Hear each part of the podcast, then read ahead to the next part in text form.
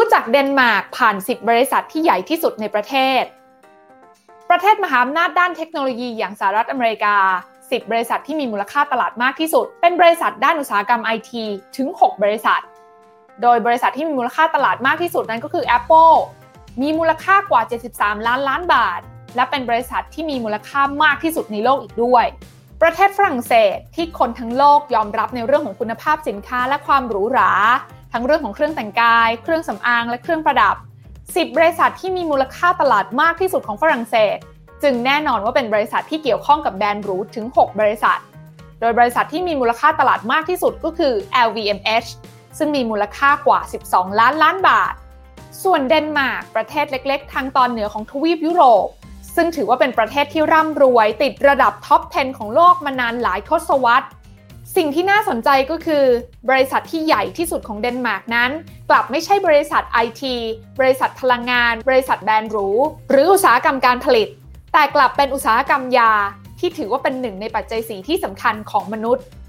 เดนมาร์กมีบริษัทยาอะไรที่มีมูลค่ามากที่สุด และ10กิจการที่ใหญ่ที่สุดในเดนมาร์กเกี่ยวข้องกับอะไรกันบ้าง ลงทุนแมนจะเล่าให้ฟัง ลงทุนแมนพอดแคสต์ ลงทุนแมน ลงทุนในความรู้ สนับสนุนโดยแอป Blockdit อยากได้ไอเดียใหม่ ๆ ลองใช้ Blockdit เดนมาร์กเป็นประเทศเล็กๆ ที่จัดอยู่ในกลุ่มประเทศสแกนดิเนเวีย ร่วมกับสวีเดนและก็นอร์เวย์ในปี 2020 ชาวเดนมาร์ก 5.8 ล้านคน มี GDP ต่อหัวอยู่ที่ 1 ล้าน8แสน9หมื่นบาทต่อปี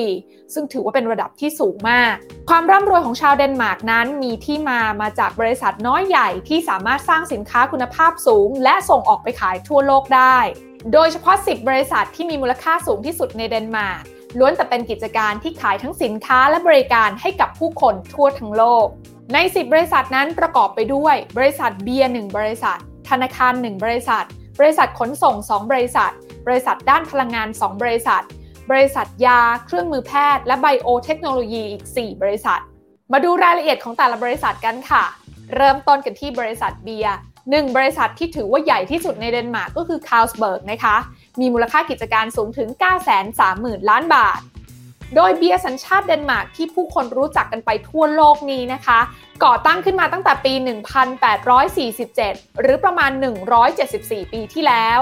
Carlsberg เป็นหนึ่งในผู้นำเบียร์ลาเกอร์ หรือเบียร์ที่ต้องเก็บรักษาไว้ในที่เย็นและหมักบ่มเป็นเวลาหลายเดือน Carlsberg ยังเป็นบริษัทแรกที่คิดค้นยีสต์บริสุทธิ์ สายพันธุ์ Saccharomyces pastorianus ที่ใช้ในการหมักเบียร์มาตั้งแต่ปี 1883 ซึ่งยีสต์ดังกล่าวนี้นะคะยังคงใช้เป็นหนึ่งในวัตถุดิบของเบียร์ลาเกอร์มาจนถึงปัจจุบัน ส่วนธนาคารหนึ่งบริษัทที่มีมูลค่าติดอันดับท็อป 10 ของเดนมาร์กนั้นก็คือ Danske Bank ค่ะ มีมูลค่ากิจการกว่า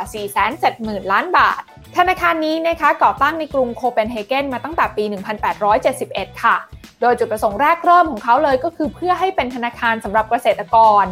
ปัจจุบัน Danske Bank นั้นถือเป็นธนาคารที่ใหญ่ที่สุดในเดนมาร์กและให้บริการในหลายประเทศในยุโรปทั้งสวีเดน นอร์เวย์ ฟินแลนด์ ลิทัวเนีย และไอร์แลนด์ โดยกรุงโคเปนเฮเกนนั้นมีประชากรแค่เพียง1ล้าน8แสนคนนะคะ ก็ถูกจัดให้เป็นเมืองศูนย์กลางทางการเงินของภูมิภาคยุโรปเหนือ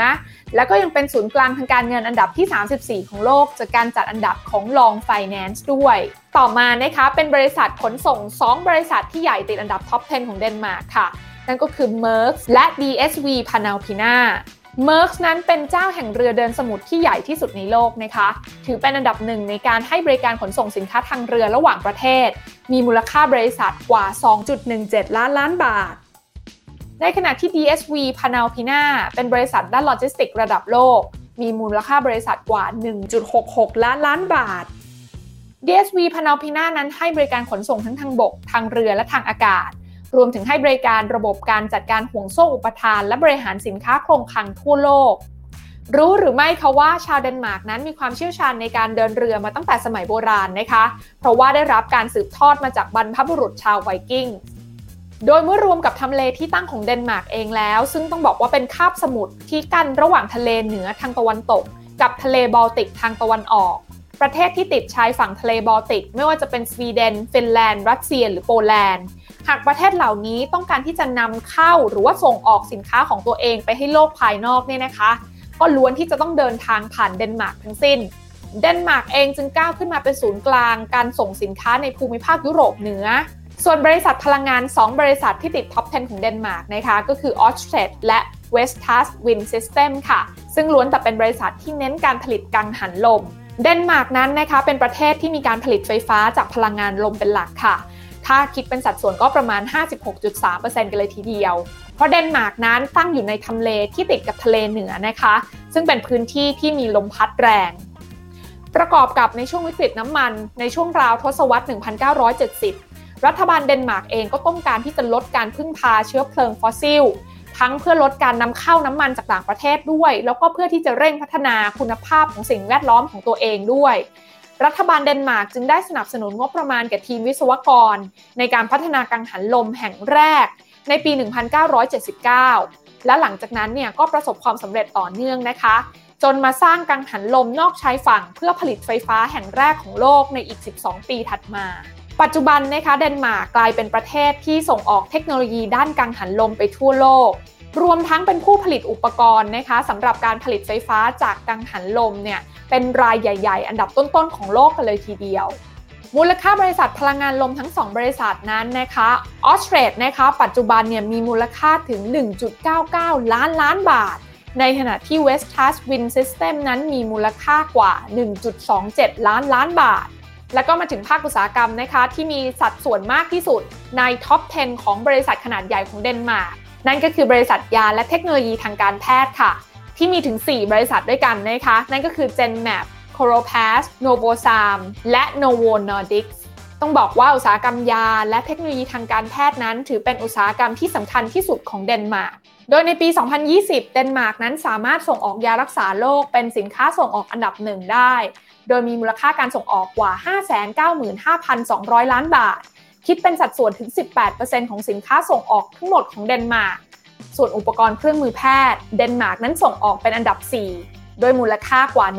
131,000 ล้านบาท คิดเป็นสัดส่วน 4%ของสินค้าส่งออกทั้งหมด GenMap เป็นบริษัทไบโอเทคโนโลยีที่พัฒนายาชีวภาพสำหรับรักษาโรคมะเร็ง มีมูลค่าบริษัทกว่า 860,000 ล้านบาท โคโลพลาสเป็นบริษัทอุปกรณ์การแพทย์ที่เน้นพัฒนาอุปกรณ์เกี่ยวกับระบบทางเดินปัสสาวะ และระบบขับถ่าย อย่างเช่นทวารเทียม มีมูลค่าบริษัทกว่า 1.09 ล้านล้านบาท Novozymes เป็นบริษัทไบโอเทคโนโลยีเช่นกัน แต่ถือเป็นผู้นำระดับโลกในการผลิตเอนไซม์จุลินทรีย์และชีวเภสัชพันธ์ที่ใช้ในทางอุตสาหกรรมทั้งหลาย มีมูลค่าบริษัทกว่า 1.32 ล้านล้านบาท Novo Nordisk เป็นบริษัทยาที่มีผลิตภัณฑ์หลักคืออินซูลิน หรือฮอร์โมนที่ใช้สำหรับรักษาผู้ป่วยโรคเบาหวาน และเขาก็ครองส่วนแบ่งอันดับหนึ่งของโลกในแง่ของมูลค่ายารักษาโรคเบาหวานด้วย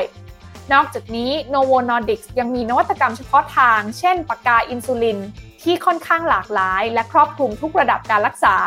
และจากจำนวนผู้ป่วยโรคเบาหวานทั่วโลกที่มีเพิ่มมากขึ้นทุกปี ก็เป็นเหตุผลสำคัญที่ทำให้บริษัทที่มีมูลค่ามากที่สุดในประเทศเดนมาร์กตอนนี้ ก็คือ Novo Nordisk นั่นเอง โดย Novo Nordisk ตอนนี้มีมูลค่าบริษัทสูงถึง 6.1 ล้านล้านบาทเลยทีเดียว เดนมาร์กนั้นนะคะถือเป็นประเทศที่ให้ความสำคัญกับการวิจัยและพัฒนาเป็นอย่างมาก โดยเฉพาะอย่างยิ่งในอุตสาหกรรมยาและเทคโนโลยีทางการแพทย์โดยมีการจัดตั้ง Medicon Valley นะคะ ชานกรุงโคเปนเฮเกนตั้งแต่ปี 1997 ค่ะ ซึ่งสถานที่นี้นะคะถือเป็นศูนย์รวมของสถาบันวิจัยเรื่องของยา ทางการแพทย์ โรงพยาบาล รวมไปถึงสำนักงานใหญ่ของบริษัทไบโอเทคโนโลยีทั้งหลาย ที่ใหญ่ที่สุดในภูมิภาคยุโรปค่ะโดยงบประมาณที่ใช้ในกระบวนการวิจัยและพัฒนาของเดนมาร์กนั้นจะอยู่ที่ประมาณ 3%ต่อ GDP ในปี 2020 ซึ่งถือว่าสูงเป็นอันดับที่ 6 ของโลก และการจัดอันดับขีดความสามารถในการแข่งขันของแต่ละประเทศในปี 2021 นี้ โดย International Institute of Management Development เดนมาร์กนั้นก็ถูกจัดอยู่ในอันดับที่ 3 ของโลก ซึ่งโดดเด่นด้วยศักยภาพการพัฒนาทรัพยากรมนุษย์ ที่เดนมาร์กนั้นให้ความสำคัญกับเรื่องนี้มาโดยตลอดค่ะ โดยเฉพาะด้านการศึกษาที่ต้องทั่วถึงฟรีแล้วก็มีคุณภาพด้วย ปัจจุบันชาวเดนมาร์กกว่า5ล้าน8แสนคนนะคะ จึงมีความสามารถในการพัฒนานวัตกรรมใหม่ ๆ สร้างบริษัทที่ขายสินค้าและบริการเฉพาะทางให้กับผู้คนได้ทั้งโลก จากข้อมูลที่เห็นตรงนี้นะคะจะสังเกตว่าใน 10 บริษัทที่ใหญ่ที่สุดของเดนมาร์กมีถึง 6 บริษัทด้วยกันนะคะที่มีมูลค่ากิจการมากกว่า 1.1 ล้านล้านบาท ซึ่งถือว่าเป็นมูลค่าที่เทียบเท่ากับปตทนะคะ บริษัทพลังงานที่มีมูลค่ามากที่สุดในประเทศไทยนั่นเอง หากการสังเกตบริษัทชั้นนำ10 อันดับแรกของแต่ละประเทศนั้นทำให้เราพอเห็นภาพนะคะว่าประเทศเหล่านั้นเนี่ยมีความเชี่ยวชาญในอุตสาหกรรมใด และกำลังให้ความสำคัญกับอุตสาหกรรมอะไรในอนาคตสำหรับเดนมาร์กต้องบอกว่าประเทศนี้สามารถรักษาความเชี่ยวชาญเดิม ไม่ว่าจะเป็นธุรกิจเบียร์ธนาคาร การเดินเรือและการขนส่งควบคู่ไปกับการวางแผนพัฒนาพลังงานสะอาด และธุรกิจไบโอเทคโนโลยี ซึ่งสิ่งนี้ถือว่าเป็นหนึ่งในเทคโนโลยีแห่งโลกอนาคต ที่ทุกคนกำลังต้องการได้อย่างลงตัว กดติดตามลงทุนแมนพอดแคสต์ได้ในทุกช่องทางทั้ง Spotify, SoundCloud, Apple Podcast, Podbean และ b l o กดิ